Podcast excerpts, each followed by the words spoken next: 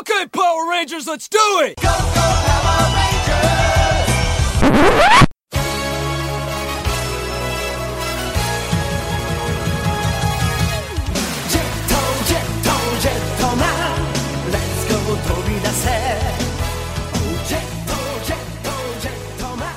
Welcome to the Super Sentai Brothers. This is episode 16 of The Jetman with a Golden Gun, the internet's best and only podcast dedicated to Chojin Sentai Jetman. Every week we watch an episode of the show, we share our thoughts with you, the listeners. My name is Matt J. With me as always is my co-host and brother Dave. Dave, how are you doing today? I'm doing very well.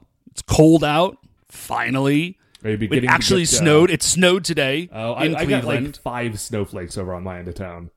Yeah, no, that's about all we got. There's nothing actually on the ground, uh, but there was frozen precipitation that descended from on high, uh, and you know, so it did technically snow Starting to feel that on Christmas this cheer, December the 18th. What's up? Starting to feel that Christmas cheer. starting to feel that Christmas cheer. I'm feeling really cheerful, man. Uh, we'll actually talk about it in a second.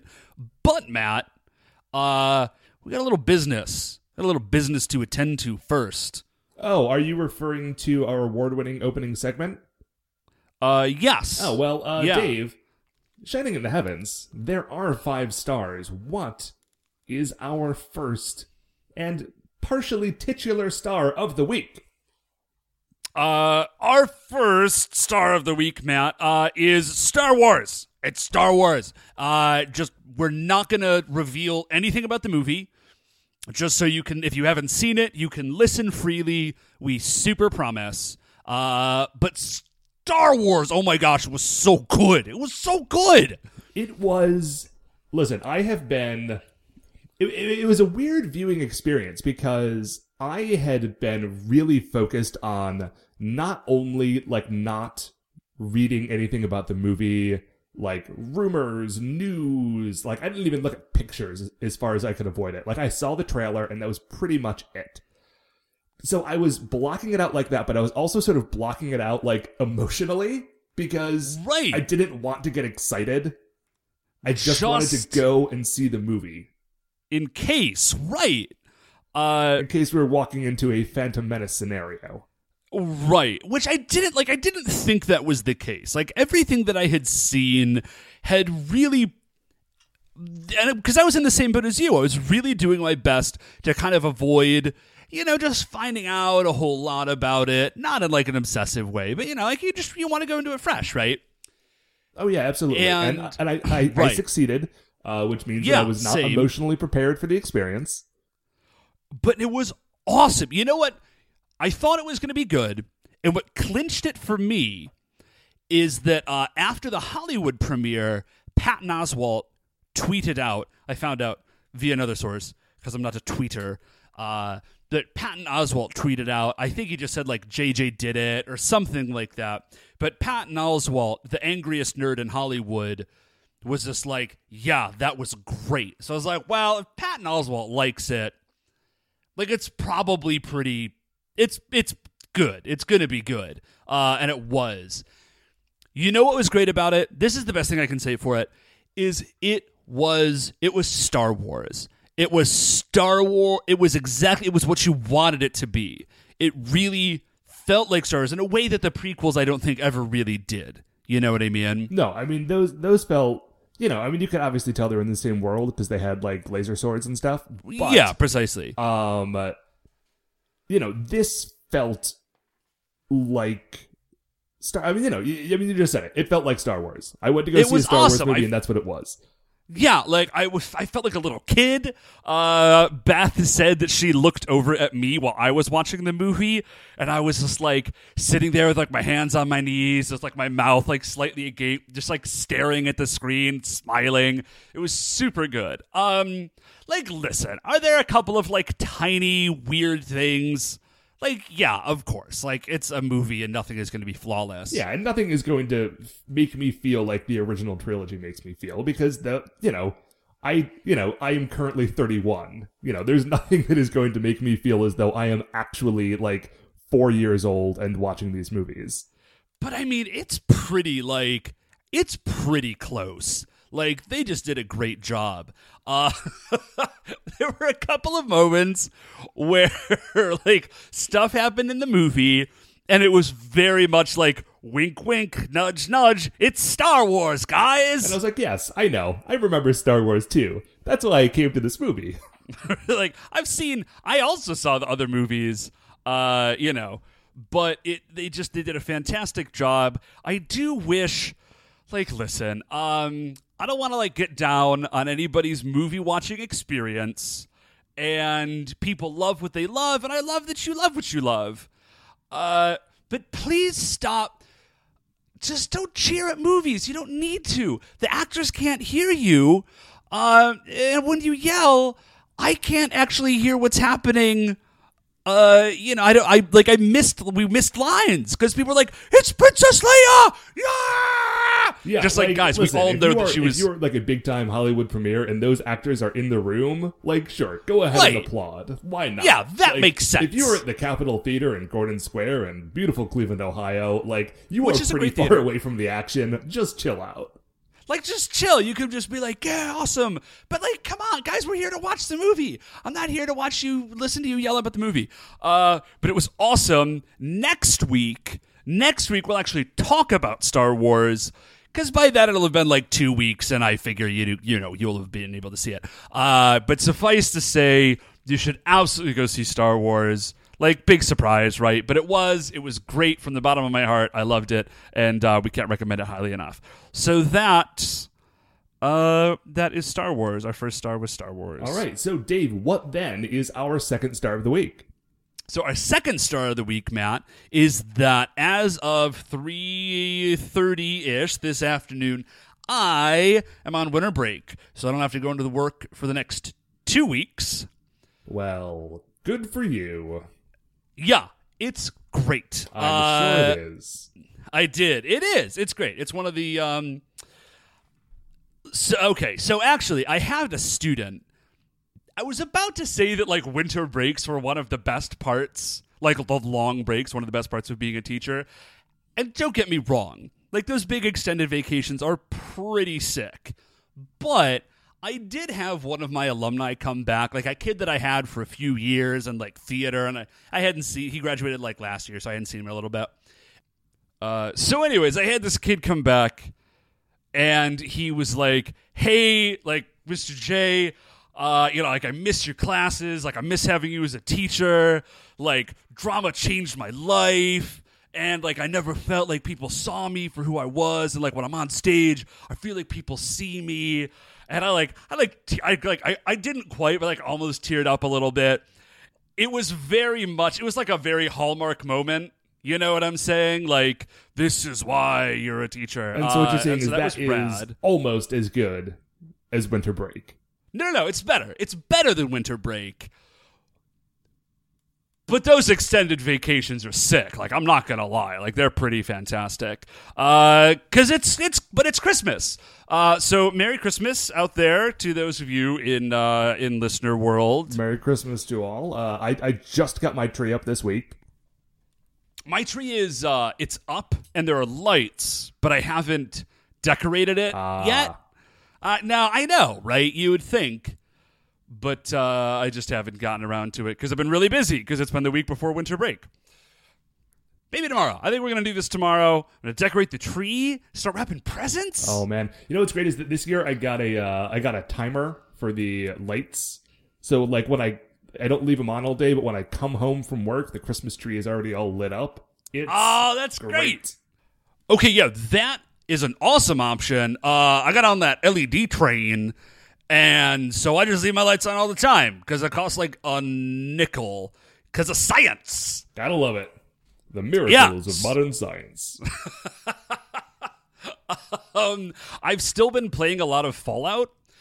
And so I'm very leery about phrases like the wonders of science. I'm like, yeah, until they blow us all up. Yeah, but I mean, Uh, know, worst case scenario there is okay. There's a lot of bad scenarios, but There's a potentially you get robot armor, Dave. And who doesn't want a good suit of power armor? Right. Uh, good suit of power armor and preferably a space in a vault. I think would really do it. But that's a bummer thought for Christmas. So I'm on winter break. I've got two weeks off of work, and Christmas is coming, and uh, it's totally rad. So, so it's totally rad. So Merry Christmas, everybody, and to all a third star, which Matt will now talk about. Here I go. I guess. Third star. So- nice transition. Uh, So, yeah, Matt, what's so our third speaking star of video games, um, I threw on the old Wii U the other day, and I thought, you know, what's a game I haven't played in a while. I Ah, have the not played Shovel Knight, and I think I talked about Shovel Knight on this very program before, Dave. Yeah, you did briefly. It's a uh, it's kind of an old style 2D platformer, Yeah, right? it's excellent. It's like an old school 8-bit side-scrolling platformer game. Uh, if you ha- it's a few years old now, but if you haven't already played it, I think it's on most like major platforms. Go out and check it out. But the really exciting thing is that there has been an update to that game since the last time I played it, Okay. Oh, which is just like free DLC. And now, basically, I get to play back through the whole game, except instead of playing as the Shovel Knight, who is a knight that has a shovel, um, I play through as one of the bad guys, who is Plague Knight, who is like this alchemist Ooh. dude with like a plague doctor mask who throws like alchemical bombs and stuff. And so I'm going through all the old levels, but like it's totally different now because he has completely different abilities. So I just basically get a whole new amazing game that's built on the back of a game that I already loved. It was just this amazing surprise I got the other day. So uh, if you haven't played Shovel Knight, check it out. If you have played I Shovel actually- Knight and haven't opened it in a while, go look at that because you might have a bonus game hanging out in there.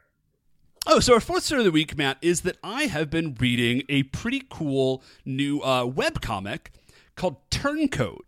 It's it's very recent. Uh, it's only been I think they've only been publishing it for like a couple of months, but it's uh it's a really neat comic. It's set. It's a superhero like related comic, right? Okay. Uh, but it follows this dude who is a superhero assassin. Not like he is not a superhero who is an assassin. He is an assassin of superheroes. Okay. Right? And like he works for an agency and like as far as I can tell, because it's like it's pretty early, it's pretty early days. So they, you know, this is a long form medium. So they're kind of dragging this story out. But as far as I can tell, they work at like thinning the ranks of superheroes for a reason that has yet to be determined. But um, it's a really cool art style, and I think it's a really neat blend between uh, kind of pure comic book style, like adventure comics art, and something that's a little bit more cartoony, if that makes sense.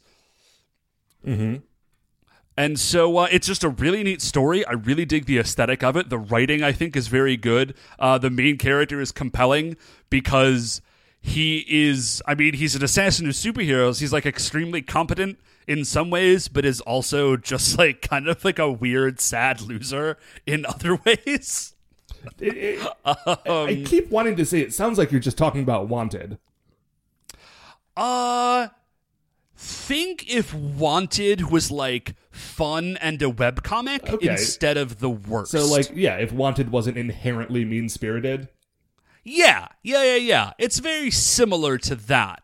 Uh, but the the uh, the main character is always getting new sidekicks, and the sidekicks are always like low grade supervillains, uh, but they're all totally disposable, and so he never like he never strikes the finishing blow. He just like sets it all up so that this like a low rent supervillain can take out the superhero. And so it just creates a lot of really interesting dynamics. So it's uh, again, it's called Turncoat Comic. I've really been enjoying it, and you should uh, you should check it out. Dude, speaking of uh, web comics, and actually also of comics that have been gone for a long time, uh, Uh-huh. did I ever tell you about Johnny Crossbones? Oh man, if you did not recently enough that I remember. Well, I mean, it wouldn't have been recent because the guy hasn't updated it in like five years. Uh, Oh, but Johnny okay. Crossbones, then- it's very much like a. Uh, it's got a very similar aesthetic to like a Tintin comic. It's like an adventure comic in that style. Oh, right on. I think it's called like Johnny Crossbones and uh, it is called Johnny Crossbones and the Dead Man at Devil's Cove. Dude, it's like if you enjoy like Tintin comics, uh, it is very Uh-huh. much built around that aesthetic. Uh, except Oh, that the main character, like, for reasons that I'm not sure are ever explained, is wearing like a skeleton costume.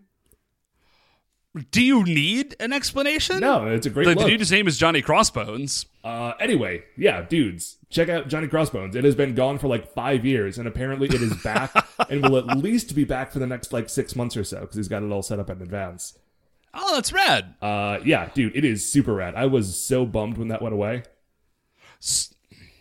Uh, you know, man, like web comics, I think like comics in general, like as a medium, it's a very weird thing because like a serial, like a superhero comic or an adventure comic, you know, like one writer gets old, you know, tired, they don't want to do it anymore, and it kind of gets handed off to the next guy.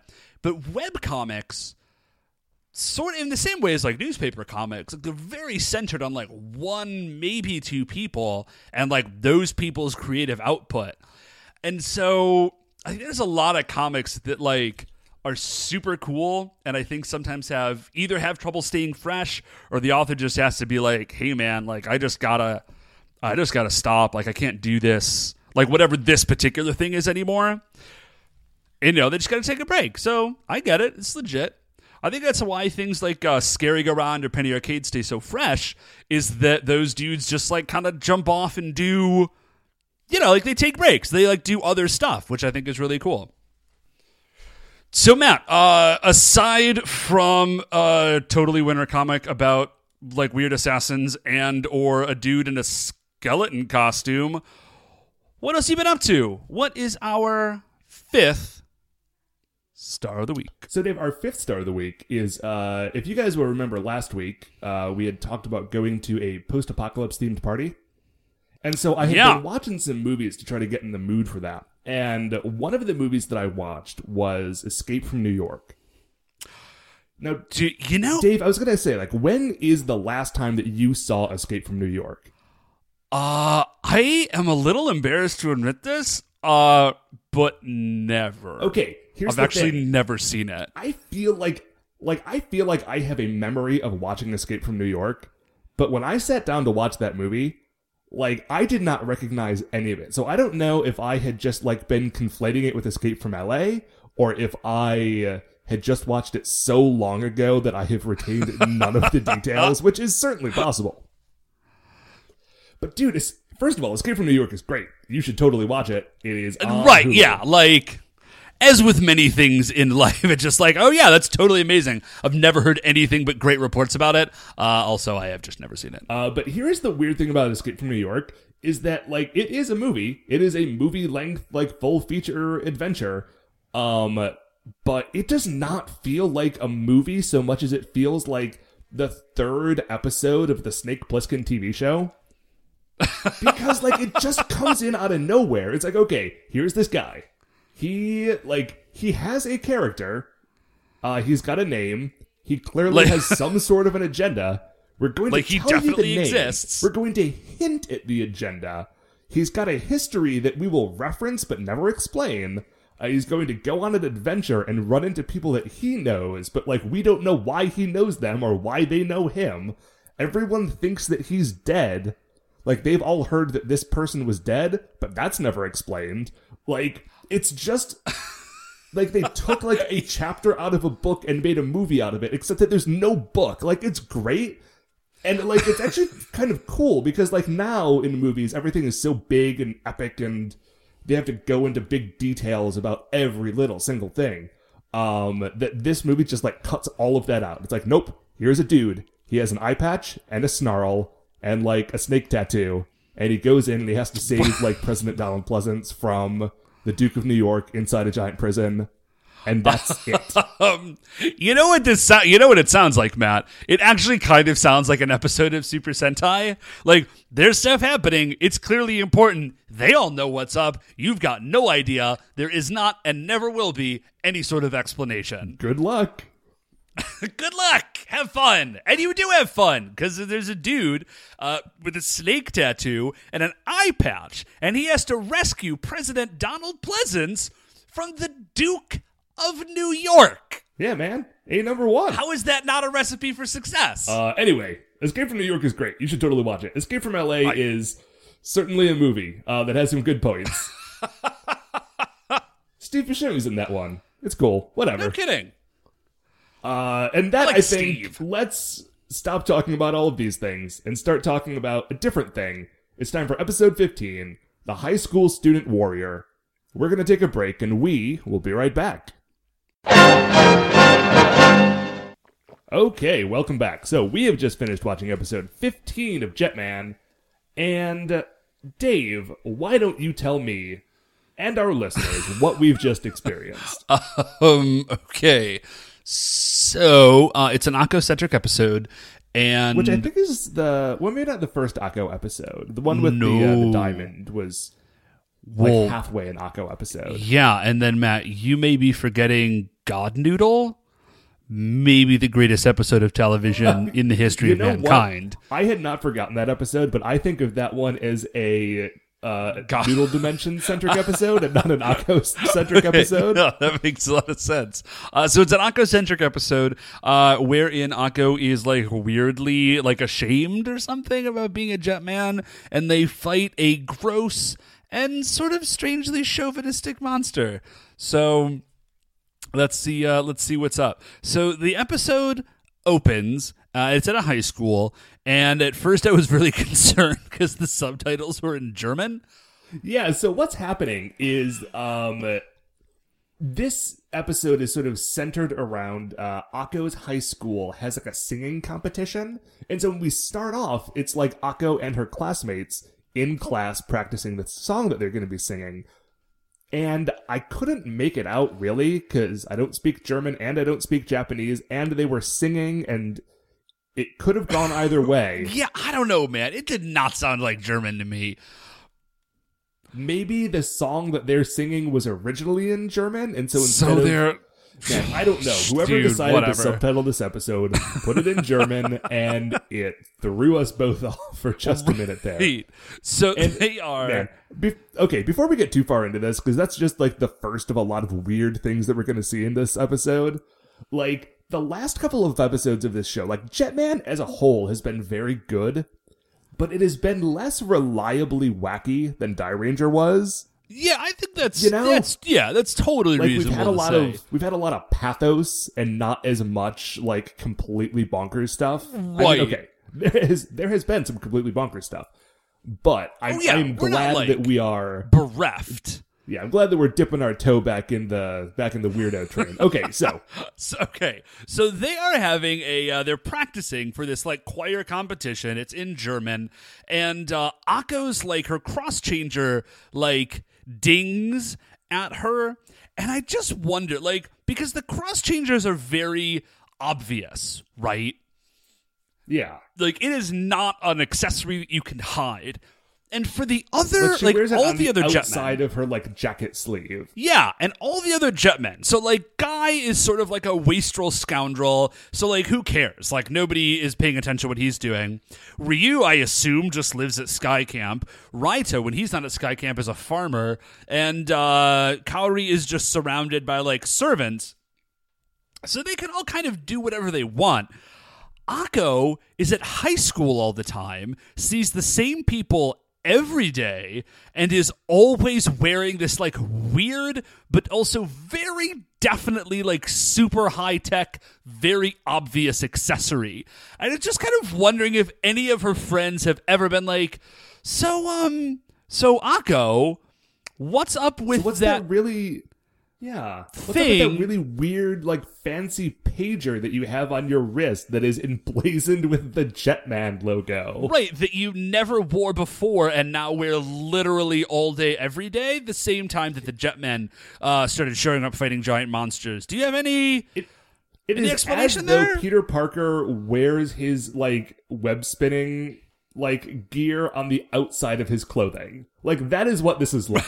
and then he disappears and Spider-Man shows up and they're like, "Man, you know, that's so weird." So, right, Our Peter Parker Peter also has wears these. just like those. But I think the answer is that no, no one ever asks her because, like, she's super secretive about it. And, like, and is pretending that like she's somehow keeping a secret which she i'm sorry she's not pretending she has somehow managed to keep the secret of her being a jetman uh, and we will find out more about that later so Yeah, like they know that she is bad at studying and keeps ducking out of practices, but no one ever stops to ask why. Right. So Akko's friends are maybe kind of terrible friends. Uh, but so they they finish the song, and the teacher says like, "Hey, Akko, I really need you to like practice more or something." And Akko's like, "Oh, uh." You know, well, uh, sure, but why? And the teacher's like, well, you're terrible, and uh, you always sing off key, and you're so bad that you don't even notice it. And then she gives her just like the nastiest smile. Uh, it's awful, and that woman shouldn't have a job. You can't. That's not cool, uh, choir sensei. Hey man, tough love. I dude, that's uh, that is it's tough. All right, it is definitely tough. Uh, There's probably not a whole lot of love, but it is tough. choir sensei doesn't have time to mess around with no talent singers like Akko. She has a competition to win, uh, and she is the worst at teaching Now, choir. I thankfully- guess. Uh, There is a really good singer in this class, and it's Akko's good friend Kyoko. Right. Uh, so we've I'm sorry. So we've shifted scenes. Like we're away from the school. I like all the, the it's Kyoko, uh, Kyoko, Akko, and then like two of their friends who remain unnamed, and uh, and they're just walking home. And Akko is like sh- she's super excited about the contest. She's like, this is going to be great. We're gonna practice. Like I can't wait. And someone says, "Wow, Akko, like you're super excited about this contest." Like I'm a little bit surprised. I think is the implication that they're surprised that she's excited. And Akko Like, says, like she is not bringing much to the table. right. Um, and so Akko says, yeah, because this is the first time that like my girl Kyoko is going to be on stage, and she is gonna kill it. It's going to be amazing. and so they're like, well, like, why don't you just stick around and be her manager? Because, like, the implication being like, well, you sure can't sing, and you're, like, super hype on Kyoko, so why don't we just do this? And Akko's thinks totally this is an down. excellent idea. yeah, she's super into that plan, but Dude, she needs to get that 10% manager's fee off of all of Kyoko's uh, future earnings. like. Listen, I feel like Akko might take 10% because, and only because, Kyoko is apparently her super bestie. Uh, I think Oko, Akko it would be like a horrible, like manipulative in the style of like exploitative, like Motown contracts. Uh, she's like, guys, enormously gaudy jewelry doesn't buy itself, and Kaori's not ponying up, so And I need jewels and money right now. Stop. Um, So, th- Akko gets super into this idea, and I. Like it looks like is about to start writing up a contract when her communicator goes off. And so she's like, ah, but she hides it. She's like, she kind of like ducks away and like kind of tries to surreptitiously check out the cross changer. And Now, she's like, changer, guys, just in case you've never watched the show, makes a lot of noise. Like oh it yeah, rings. it's like a cell phone going off. Like there's no hiding this thing. and she just puts her arm behind her back. Is like uh, nothing over here. Definitely no super science birdonic wave converters happening uh, on this young lady's arm. Uh, so she goes off and she's like, "Ah, I gotta go. She's like, guys, I'm super sorry. Like, I've got a thing. And so I have to skip practice. And they're just like, Akko, what's up? I thought you were excited. She's like, I know, I know, I know, I know, I know. But I gotta go.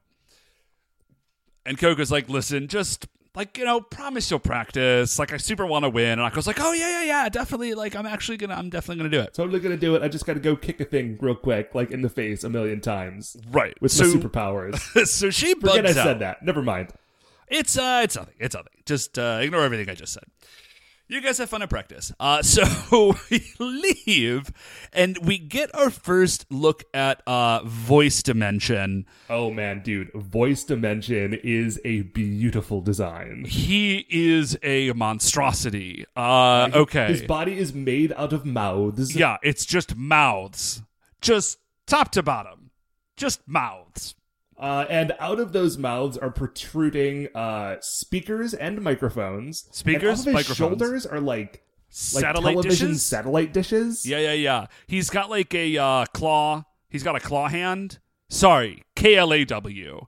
Not he doesn't have actual claws. Yeah, no, he has a Ulysses Klaw hand. That's yeah, like exactly. His hand is like a megaphone. Comics, everybody. Uh, yeah. So he's got like a claw hand, and so what he does is you see there's like three girls and they're talking to each other, and they're talking like one girl's like, "Oh, I was talking to my boyfriend," and the girl's like, "Oh, gross, your boyfriend's so gross. Boys are gross." Something, something, something, and uh, and then we see voice dimension, and he trains his shoulder satellite dishes on them and like steals their voices kind of Yeah, he doesn't steal their voice in this sort of way that you would expect, where they just can't make any noise. Like Right. they can still talk, Yeah, but it sounds like it's coming through like a garbled voice changer. right this is much more of like a darth vader situation than a ursula and ariel situation Precisely so. right Uh, so he steals that, and we cut to the Vyram dimension, and Maria, because this is a Maria plot.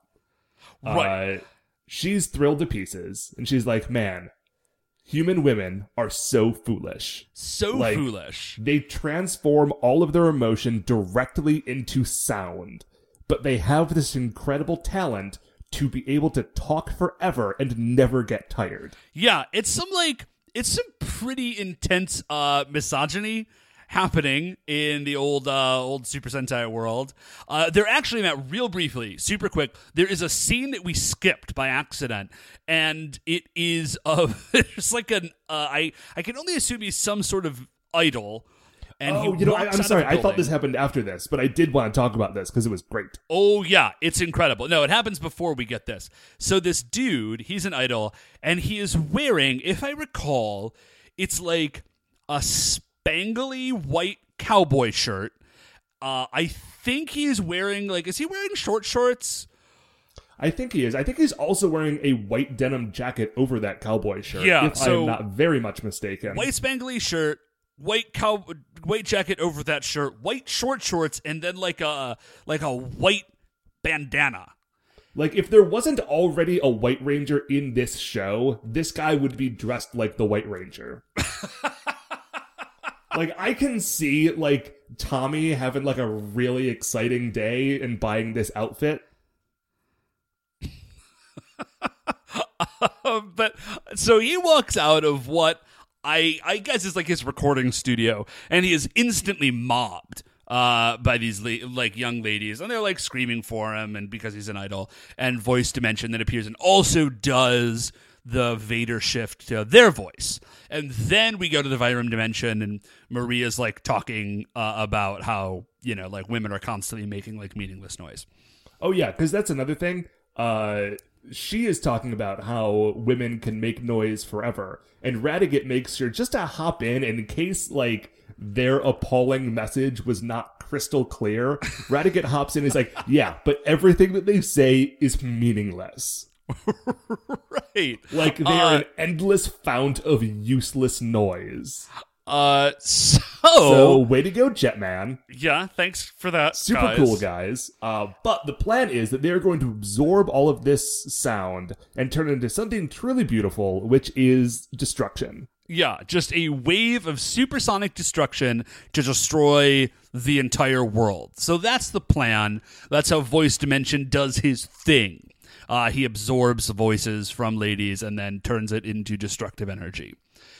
So, we jump from there to Akko in like a practice room for uh, you know, and she is like doing her song, right? and we can tell now that she's not singing with the rest of the choir that like she is not the best singer She's not, Not the terrible. best, but she's not like she's not bad. No, Like, she she seems to be having trouble hitting like one or two of the high notes but other than that sounds basically fine yeah, uh, which uh, just brings us back to the original part of the episode where that teacher is maybe the real monster here yeah, uh, crushing child's hopes and dreams. I think that actually is something that a monster does. Maybe not in this series, Like, literally- specifically out to crush their hopes and dreams by making them feel bad about themselves. Wow, that's Oh wait, you know what? Sorry, that is an episode of Shinkenger, I think. But Wow. it doesn't work on the Yellow Ranger because she already because her self esteem was already so low that uh, she could not get further damaged. And so she was immune to the attacks of this particular monster. Shinkenger is great. That's uh that's kind of that's kind of dark, man. I'm not gonna lie. Hey man, I didn't say it was a cheery episode. Okay, so uh, so she's she's singing and she's not sounding super great. Kyoko walks up and she sort of hears her, and Kyoko joins in the song, and they sound nice together. And uh, Akko's just like, "Oh, Kyoko, I'm so sorry." Like the song finishes, and she's like, "Oh, I'm so sorry. Like I, I'm t- sorry I missed practice, but like I'm definitely gonna do it And yeah, and Kyoko's like, it's cool. We'll just stay here and practice all night. all night." And I don't know how they're allowed to stay at school all night, but I guess that's a thing you can do in Japan. Um, I don't like like okay. I could just tell you, unless she means like literally all night, all night.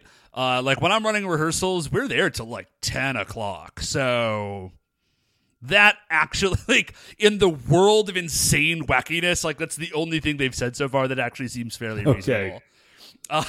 Fair enough.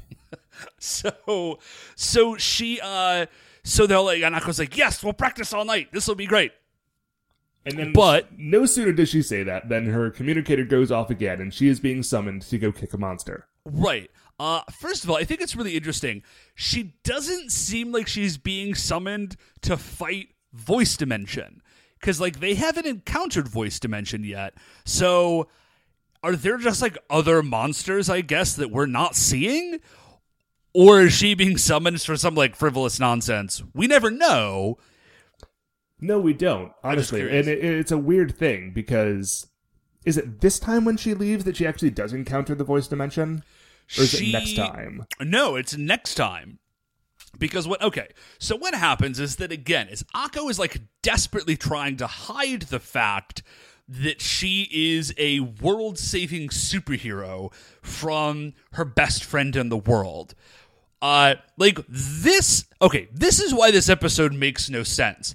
Because this is the whole tension of the episode is that Akko is desperately trying to not let her best friend in the whole world know that she Akko is also a superhero that as part of this like super team has saved the earth from destruction 15 times. Now, okay, I will say, as a counter to that, I do like that this is like the only episode that we've seen, both in this show and in Dairanger, that actually addresses the subject of secret identities. Like, yeah, it's it, it just the only time it's ever come up, but the but since it's the only time that it's come up, it kind of feels pointless. Yeah, it's like just this weird thing, like out of nowhere. Like, listen, Matt, uh, like we're best friends. I promise that if I was part of a superhero team that had saved the world on no less than fifteen occasions, like I would tell you. I'm gonna make that promise to you right now. Dude, you you and I have made that promise to each other before. In fact, we have a written contract uh That's true, we do. that. Yeah, us and like Uh, all of our that's not a buddies from college. listeners. That is a real thing that we did. Yeah, there's a number of things on there. It's like if anybody gets superpowers, um, you have to tell everybody else. If anybody ever figures out like the secrets of of true magic, you've got to tell everyone else. And I think there is a clause in there also that if anybody ever becomes undead, we promise to hunt that person down and end their existence. Um, it's Uh, good yeah, to have friends. I, I, I think you hit the highlights there. Yeah, yeah, yeah, yeah. I think that's those are the key the key elements of that contract. But it does exist. Uh, we all have a copy. It's signed. It's great. Uh, so and Kyoko gets it. Like she understands at least that Akko is keeping some sort of secret from her. And she's like, Akko, like what gives? We're best friends. Like you can tell me anything. And specifically, like we have promised that we will be able to tell each other anything. Right. And then there's like a weird flashback. So we see Kyoko and she's like standing by a fountain and Akko runs up and gives her a present and she says happy birthday. But Akko is clearly like distraught about something. And she's like, "Hey, you know what's wrong?" And Akko finally says, "Like, oh, like I didn't want to tell you because I didn't want to ruin your birthday, but um, was it Hona just died? Hona. We don't know who that is. Well, we find out that it's her dog. Yeah. Hona is an adorable little dog. Right. So Akko's like, Hona died. I'm super bummed out about it. And Kyoko who is rad, is like, listen, we'll celebrate my birthday another time. Your dog just died. Like, how are you doing? Like, you could have just told me; it would have been fine. Uh, Like, we're best friends. Like, let's never keep anything from each other again. Right. Right. So we have established this. yeah. Back to so, modern time, Right. and Akko says, eh, no, no, no, it's nothing. I gotta go. But yeah, like I I really like it's a big deal. I do have to run though. Also, though, Kyoko, how do you not notice? Like, it's like every time, like it's a very distinctive noise, and it like bleeps and bloops and flashes on her wrist, and then immediately thereafter, Akko is always like, "Hey, I gotta go." Maybe it's only percent. Okay. Okay, let me try to headcanon this. Okay, please give what this a if, shot. Okay, so these cross changers are aligned with their Birdonic energies, right? Oh, okay. I think I know where you might be going with this. What if they are only and and don't forget, all of the Jetmen are able to seemingly pull like their cross changers and their weapons and so forth in and out of some sort of etheric space whenever they need them, and Right. otherwise they're not on the screen. Correct? Yes. Okay, so maybe all of that stuff like either exists like out of sync with the rest of like the world and can only be accessed by people with Birdonic energy, or they can only be perceived by people with Birdonic energy. It's like it's like a Spider-Man Spidey tracers. Like it, it emits a thing that pings his spider sense. Maybe like it's not like the show shows it as the thing ringing so that we, We, the the viewers non- can figure it out, but really it's not making a sound that is audible to anybody else. That it's pretty decent. At, yeah. No, let's, let's yeah, sure. Let's go with that.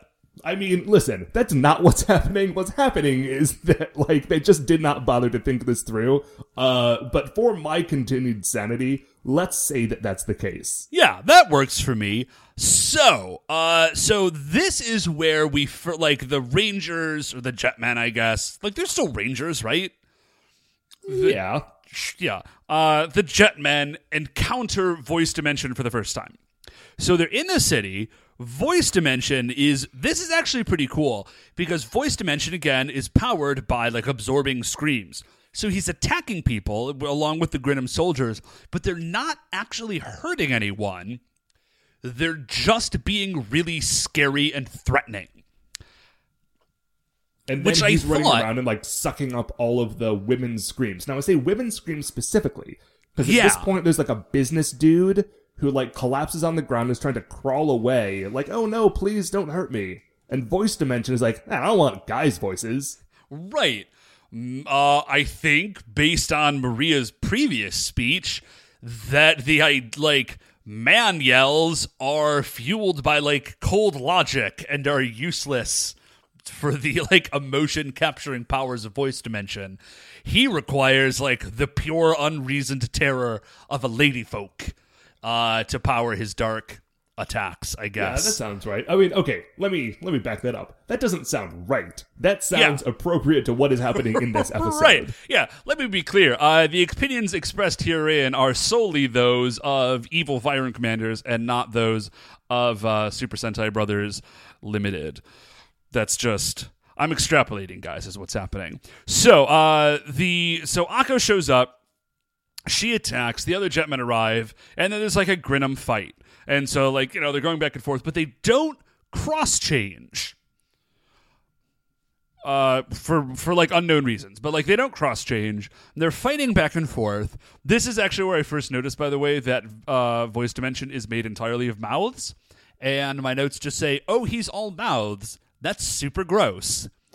Yeah, it's a bold look. Yeah. he he should get together with lipstick songstress. It will Dude, be a match absolutely made get together with lipstick songstress, uh, in or horrifying gross romance heaven. uh, or uh, if you will recall another monster from Dairanger, the mirror monster from Dairanger, uh, was also super misogynistic. Yeah, uh, that would be uh, that would be awful. They're the worst. So, so okay, so they're in the middle of a fight in this. Okay, just follow me here. The voice dimension, the Grinam soldiers, and the Jetman are all in the fight in the middle of a city, right? Right. Right. Akko leaves We don't see her leave because what but we she must have left because then what we see is Akko runs into the choir room in her school and she says, "Where's Kyoko?" And they're like, "Oh, Kyoko left. She went to go practice where she always practices." Akko, being her best friend, knows exactly where this is. Turns out, Kyoko's favorite practicing spot is by a river, just like outside of the city somewhere. Just chilling, like between a couple of trees, singing Yeah. to nature, I guess. I. So that's her favorite spot to practice. So Akko runs out, sees Kyoko. It's like, Kyoko, you have to run. Who knows why? Because Voice Dimension is nowhere to be seen. Except, Except oh, that all of a sudden, he's there exactly. So he uh so he attacks Kyoko and, and Akko jumps uh, in because, like you know, Akko's a Jetman, so she jump Right. kicks and she flips and she's doing a thing, and she starts to cross change. Like I think she even says the first half of it. Yeah, and, she's like, she cross like she and has then- her finger on the button, and then, and then she realizes like, oh, I don't want to like reveal my secret identity. which, which, again, could be cool, but in this context doesn't really make sense because it's never been portrayed as an issue in any of these shows. It's just it's completely bizarre because as a direct result, and like Akko realizes this later, but like as a direct result of not wanting to reveal her secret identity to her friend, Voice Dimension is able to successfully overpower her because she's not cross changed. yeah, it's it's not her finest moment. Yeah. Uh, so voice dimension, like he steals the voice from Kyoko, and then I th- uh, I think he also steals the voice from Mako, right? No, not yet. Okay, doesn't steal the voice from Mako, but then he just like fades, man. He's like, all right, I kind of got what I came for. I'm out. See you nerds later. Okay, so we cut to commercial, and when we come back, we are at Kyoko's house. Kyoko has locked herself in a room and is crying, but she's her. Okay, throughout the rest of the episode, Kyoko's voice has been turned into like a weird robot voice, and so anytime that there tries to be like a weird emotional scene, it comes through sounding hilarious. Because she's like weeping, but it's like this weepy robot voice that's complaining that it won't be able to win a contest because apparently that's the only thing she needed her voice for. Right. And this, to be clear, this is not like a weird, harsh, grating voice. This is like a robo. Okay, you know what it sounds like? Is you know those like megaphones you got as a little kid and you could talk through it and they had a setting for like robot voice? That is precisely what it sounds Yeah, like. Yeah, it is I that would, exact sound. Yeah, I think that that's probably just what they did. So Akko is like, man, if I had only cross changed, I could have saved her. This sucks. I need to go find voice dimension. Yeah. So he, she calls. She's like, Akko or Kyoko, rather. I'm gonna fix this. Like, you sit tight. Like, I'll be right back. I'm gonna fix this for you. She So yeah, she, runs leaves. off and okay, hold on. Hold on. Hold on. So, she has made a point of not revealing to her friend that she is a Jetman, right? Right. And then she is leaving and tells her friend, Don't give up on singing. I am going to go get your voice back. If you are Kyoko, you probably think that Akko has completely lost her mind, because there is nothing to suggest that that is an option for her. Like, Akko, not- how could you, my friend with the weird bracelet, somehow restore my voice from a dimensional monster? Uh, I did not think about that, but you are 100% right. Uh, well, actually, this. Okay, this does actually make sense because I was trying to figure out why. Because what happens is that Akko leaves and she's like running around, basically like calling out the Vyram, which works. Uh, every time we have seen a Jetman just like run around and be like, "Hey, Vyram, where are you guys? Let's fight!" It they always show up. Okay, but this time, I it makes sense that it works. Yeah, because she because voice dimension is out like looking for voices. But Kyoko had followed Akko. All right. And must I was followed her like immediately. Yeah, and I was sort of trying to figure out like why would you why are you following Akko? And I think the answer is Kyoko is deeply concerned about her friend because as far as she can tell, Akko has just gone off the deep end. Yeah, like Akko, her best friend who is now keeping secrets from her and skipping school all the time, has declared that she is somehow going to pull off some miracle and started running through a ravine shouting at a monster. Uh, so yeah, so it turns out Kyoko is a very good friend because she is checking up on Akko, has, who has seemingly lost her mind. Uh, except she hasn't, of course. So Voice Dimension shows up, and this time Akko does not hesitate, and she just says, like, you know, she cross changes, and the fight starts. Now, But she, Kyoko- now Kyoko has seen this happen, and Akko now has seen that Kyoko has seen her cross change. Yeah, But it's too late. She's already fighting. And also, nothing changes. It didn't matter. Yeah. Uh okay, but first of all, like Akko was weirdly horrified by this that Kyoko has seen her change. Maybe that's why she's off her game because yeah, she gets wrecked by voice dimension. Uh voice so he hits her with like a sonic wave and like does another thing and he's then he says like, "Let's see how you deal with this." And uh his his megaphone hand launches off of his wrist and is on a chain. Uh I don't know why. It's nothing to do with like a literally any part of his motif. But he's got a launchy chain hand, which he uses to like throw Akko around somehow. So she goes flying and gets caught out of the air by Ryu because the rest of the Jetmen have all arrived. Right. They all about to go start to attack, but then Voice Dimension does some sort of like sonic stunning thing that Yeah. stops them all in their tracks, and he just fades into the background. Yeah, and yeah, this is amazing because he like throws a peace sign and does like a little like jaunty backwards dance as he's ghosting out. It is pretty Uh, great. it was awesome because it's very it was just like a very obvious taunt like later nerds voice dimension out uh as he sort of like shimmies backwards it was fantastic Okay, so the fight now is effectively over. Kyoko looks up on I'm sorry, Akko looks up on the ridge to where Kyoko Right. is. And also the chief is there, just hanging out. And she like Akko sort of calls out to her quietly. But now she's got the dumb robot voice, and so it's Oh, that's to right. be like this weird dramatic scene. It's just like Kyoko. It's amazing. um okay so Akko now also has like a weird toy megaphone voice and uh we jump back and we see the Okay. jetmen at How much better would this episode have been if instead of getting a weird megaphone voice, they had all gotten like the T Pain microphone? Oh,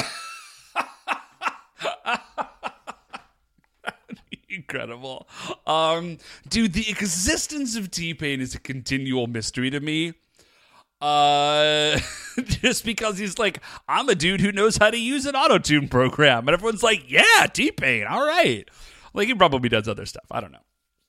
Uh, the thing with which I am most familiar with T Pain is when he was in the I'm on a boat video. So I don't know that I can claim to be like super familiar with his catalog of work. Yeah.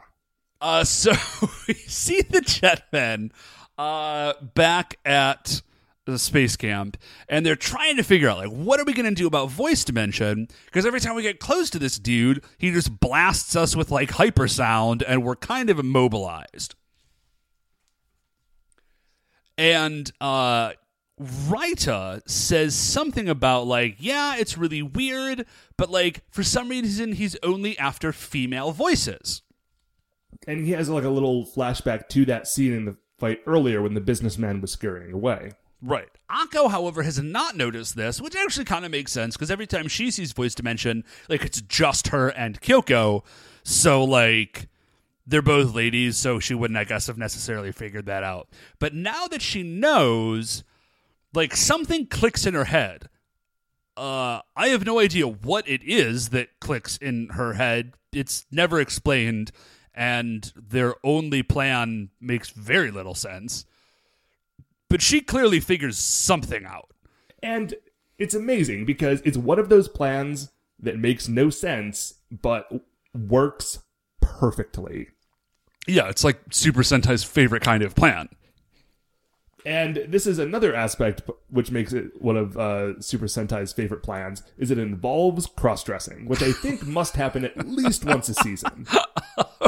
So, so what we see is uh we see voice dimension and I he's like out in the country somewhere at like what looks like maybe like a like a rural bathhouse or something. Uh, but it's only dudes there, right? And so he is trying to, he's like stomping around. He's very upset. He's like, it's all dudes here. This is useless. Uh, he I shouts, need, "Give me women!" right, like, I need beautiful women or something like that. And he looks over and he sees that, like, crouched at the riverside is a lady in, like, s- this, like, super traditional, like, um, Japanese garb. She's got, like, a kimono and the sort of, like, wooden block shoes. I apologize, I don't know what they're called. And she's got, like, um, a lot of, like, white uh, face powder on, and like her hair is done up, and she's facing away from Voice Dimension into the river, right? And Voice Dimension is stoked. Right. Uh, so he runs over, and he's or no, he doesn't run over. He sort of like creep walks over, and uh, and he like taps her on the back because again he's always trying to elicit this screaming response. Taps this lady on the back, and is just like, "Oh my dear," like something, something, something. And then the woman stands up, turns around, and screams in his face. Uh, and since he's already been primed to absorb it, he absorbs all the sound. But it is not a woman; it is Raita. Right. Uh, Uh, it is so- Raita in a dress.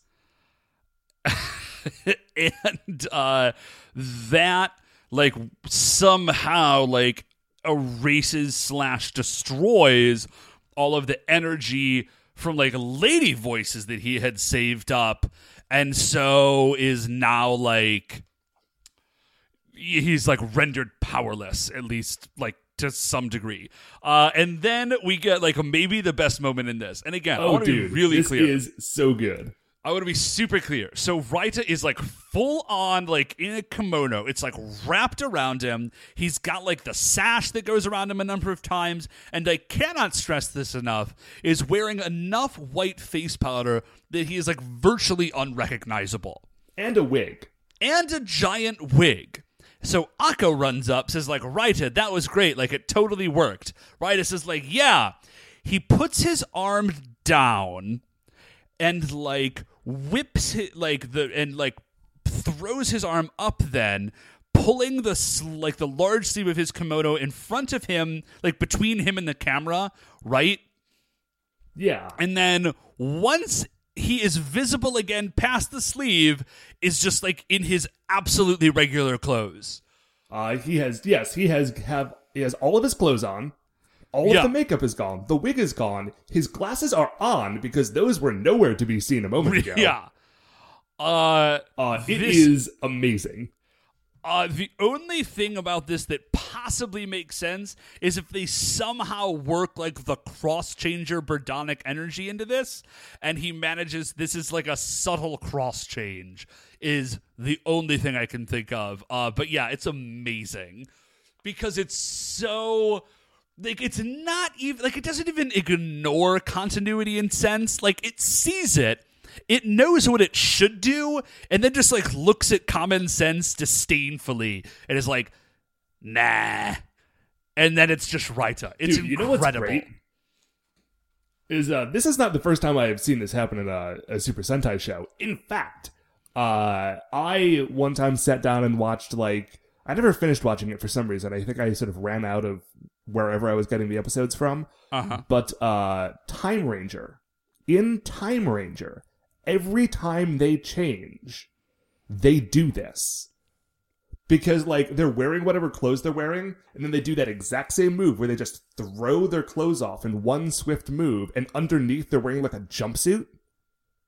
And then like once they're in the jumpsuit, they transform. But like every episode, no matter what they're wearing, they could be wearing a t-shirt, they could be wearing a tuxedo. Like they just grab it and throw it and then change. It's great. Time Ranger is brilliant. Okay. So uh so now now they are ready to like now they're ready to attack. And so I think actually like immediately thereafter, like they just kind of do that initial like sound drain, and that is enough for all of the stolen voices to return to their original owners. So like everybody's cool now, and then like the fight is sort of joined in earnest. Um, like there's a brief fight, and then like uh, okay, so Akko like looks back, like and across the river is Kyoko and the chief, and Kyoko like calls out to her friend Akko, and she's like, Akko, like, do your best. Even if you're a jet man, you're still the Akko I know, and like, we're still friends. What? How does that make any sense? Like, why is that something that you would need to reassure someone of? Yeah, like it's not as though like the Jetmen are like weird monsters. Right. Like they're superheroes in awesome costumes with It's like even like a an giant X-Men cool thing robot. where like, oh, you have been revealed to be a mutant. Like, no, you're still just like the exact same person who got zapped with superpower rays. Right. What I think is most remarkable about this is that the chief just brought Kyoko along. Like, I guess just for like support. But what this means is that like the chief just said, "Hey, you young girl, why don't you come to with me to the scene of an incredibly dangerous fight with a monster that is about to grow to the size of a building, so you can give your friend the thumbs up." That's a great plan, right? Uh, well, it turns out that it is a great plan because Akko's like, Well, oh, okay. awesome. Yes, Like, as stated previously, all of Super Sentai''s terrible plans work out perfectly. right, because Akko's like, oh, wait, my best friend is cool with me being a Jetman. Like, now it's really on voice dimension. And so, uh, it's like they fight. There's attack. They do like a little like split screen thing so that we're watching all four Jetmen attack at the same time. Kind of like I don't know where. I don't, like we've never seen it before, but whatever. Uh, I think there's some nods to like the special technique attacks that we had seen in previous episodes, but they don't make a big deal out of it. Uh, and yeah, I feel like when they split up the, sh- the fight like this, they're really just putting the fight on fast forward. Like, we want to show all four of these people doing something, uh, but we do not have time. Let's do a split screen. They win the fight. Let's call in the Jet Striker slash Fire Bazooka. Wait, hold up, hold up a second, hold up. Uh, when I said a split screen, we only saw four of the jet men because we didn't see Akko, and now we get Akko. She gets little little solo screen time, and uh, her plan to defeat Voice Dimension is literally to just do gymnastics at him. Like Akko does a lot of like flipping around and jumping anyways, like that's kind of her style. But what we see is that she is just doing like handsprings and cartwheels around voice dimension. She's not hitting him. Like it's very explicit. She is not actually attacking him because he just says like, "Oh my goodness, like stop moving around so much. You're making me dizzy." So like that's her plan. She's not actually attacking. She's just doing gymnastics in his vicinity. And that's her plan to like take out voice dimension. Yeah, it is amazing. In my notes, it just says attacking with the power of handsprings. uh, which again, this plan works perfectly. Like it does exactly what she wants it to do. Uh, and then they summon the fire bazooka. Um, they shoot. They shoot voice dimension with the fire bazooka. He goes down. He immediately becomes giant. Uh, and then and only then does Ryu summon the jet machines. I feel like at this point, this is just kind of poor planning on Ryu's part. Like, dude, like get the fire bazooka. But before you call the fire like just call the jet machines. Like literally every time you take these dudes out they turn into giant monsters. So just call the jet machines already. Like Well, this is not like it's not a negotiable. It's not like it's maybe gonna happen. It happens literally every single time. Just call the jet machines and have them on standby so that you can just save yourself i mean i guess it doesn't matter because the jet machine show, machines show up immediately anyways so I was gonna say, in fairness to Ryu, when he says summon the jet machines, they are there like immediately. Yeah. Uh so you know, like Fire Bazooka, he goes down, Voice Dimension goes giant, they summon Jeticarus, they get into Jet- Jeticarus. But this is actually pretty cool is that the giant, like the supersonic sound wave attack thing, like works on Jet Icarus. Uh, I did not see that coming. Uh, they knock voice dimension off balance by shooting their fist at it in a Shot attack puncher. called shot puncher, which is Yeah. great. Uh, the fist comes back, and they're about to do the Birdonic Saber, and Akko asks Ryu if she can be the one to do it this time. Right. And uh, Ryu's like, yeah, go for it. Uh, Uh, Akko, like, while they are attacking, says it was a mistake to underestimate high school girls, which I think is great. uh, and also, in this case, uh, super true. so And uh, that's it. Uh, that's right. it for the voice dimension. Yeah, he goes down, Birdonic Saber, and then it's all over. Uh, so we jump from there, you know, and uh, you know, to our sort of like ending shot, and it's at the choir contest. So they're at the choir contest. Choir contest. They're literally on stage, and the cross changer goes off. Would, like, does this thing not have a mute button? Like, I feel like maybe there are moments in your life where you could just set it to vibrate. Yeah, This or, would be one don't of them. Maybe Akko never figured out which button to press. She's not the most maybe. studious person after all. Uh, so, anyways, so it goes off. She is kind of like looking around nervously, trying to figure out how to make an exit. Uh, Kyoko, though, in an act of friendship, notices this and sort of like sidles in front of her. But like, I want to be clear, this is not like a giant choir. This is like 13 people. Like, Yeah, Akko just being ditches. conducted by their teacher, who is on stage with them. Right. And I honestly, okay, so here's what happens: is that Kyoko sort of take a, takes a step in front of Akko, starts to sing some sort of solo. Akko like winks and nods and sneaks out the back. I feel like the teacher did notice and was like, "She's not really contributing. Let her go." No, she totally notices. Like it's very obvious, and she kind of like gives her a dirty look. But then it's also she's just like, I don't even. You know what? Fine, Akko, just leave. Like, but like you're out of it. Like it's very obvious that in her mind she's saying like, fine, leave, but you are out of the choir. Uh, Uh, and so she leaves and she gets on a dirt bike and she rides towards danger. And that's the end of the episode. She does like a sweet like wheelie jump and like gives a big victory sign or thumbs up or some some sort It's- of yeah, positive like that. I don't gesture as exactly she's doing a sick jump. yep, And that's it. and that's it. so, Dave, that is the end of episode 15 High School Warriors or something like that. Uh, I don't have it right in front of me right now, and I don't feel like looking it up. What was your high point? Uh, my high point has undoubtedly got to be Raita's amazing quick change act. Uh, I love magic. I love illusion. I like quick change acts, and I've never seen one that good. Uh, probably because it's only able to be done with camera tricks, but it was still amazing. Uh, it was amazing. It was both good. It was, a, because nice, it was a hilarious. nice camera trick. Right. It was amazing both because it was hilarious and also because of again just like the blatant the blatant and I would almost have to say active disregard uh for anything that makes any sort of sense. So that was my high point. How about you, man? Uh, I am tempted to say that my high point is the sick outfit that that like pop idol was wearing earlier in the episode. That was That pretty like white on white on white.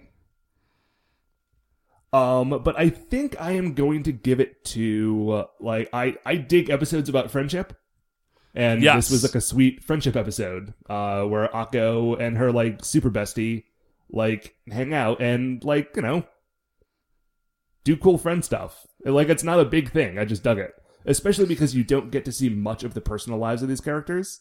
Mm. Uh, Oh, it was yeah, just a cool that. take that we don't get to see usually. Uh, so, what was your low point? Uh, I think my low point is I'm gonna okay, like I'm gonna pick the obvious thing. I just like I continue. I don't get Akko's like deep fear about letting her literal best friend on the whole planet know that she's a an awesome superhero. Like it makes it's such like a weird note in the story. Like it's a weird note within the context of the rest of Jetman. But like it doesn't even make sense like it doesn't make sense on a macro level, obviously, but it also doesn't make sense on like a micro level. Like Kyoko never gives any indication that she would be like bothered or upset. And like obviously when she finds out, she's completely fine with it. Uh and so like Akko's like weird fear tension thing about it just It just like it doesn't make any sort of sense whatsoever. Uh, so that's my low point. How about you? Uh, I don't know. My low point is probably like the terrible misogyny. Ooh, yeah, that's actually much better than my low point. Uh, that was sort of weird and uncomfortable. Now yours makes a lot of sense too. I figured that you know one of us was going to cover one and one of us was going to get the other. Uh, those are the two like bummer parts about this episode. It doesn't make a whole lot of sense. The stakes aren't that real uh, with the friendship angle, and the Vyram have some pretty loathsome ideas about women. um, uh, yeah, both, uh, both weird, weird low points. There, Choujin Sentai Jetman. And uh, I think I that's think- it. That's it for us, yeah, man. That is going to do it for another episode of The Jetman with a Golden Gun. Before we finish up here, I'd like to remind you all you can email the show at Super Sentai Brothers at gmail.com if you want to get any updates on future episodes or get in touch with us on Twitter. We are at Super Sentai Bros. If you like the show, please remember that shining in the iTunes review section, there are five stars. Rate, review, subscribe on iTunes. That's what's going to help new people find the show. The Super Sentai Brothers are a production of Retrograde Orbit Radio. Once again, we're the Super Sentai Brothers. I'm Matt, I'm Dave. and we'll see you next week.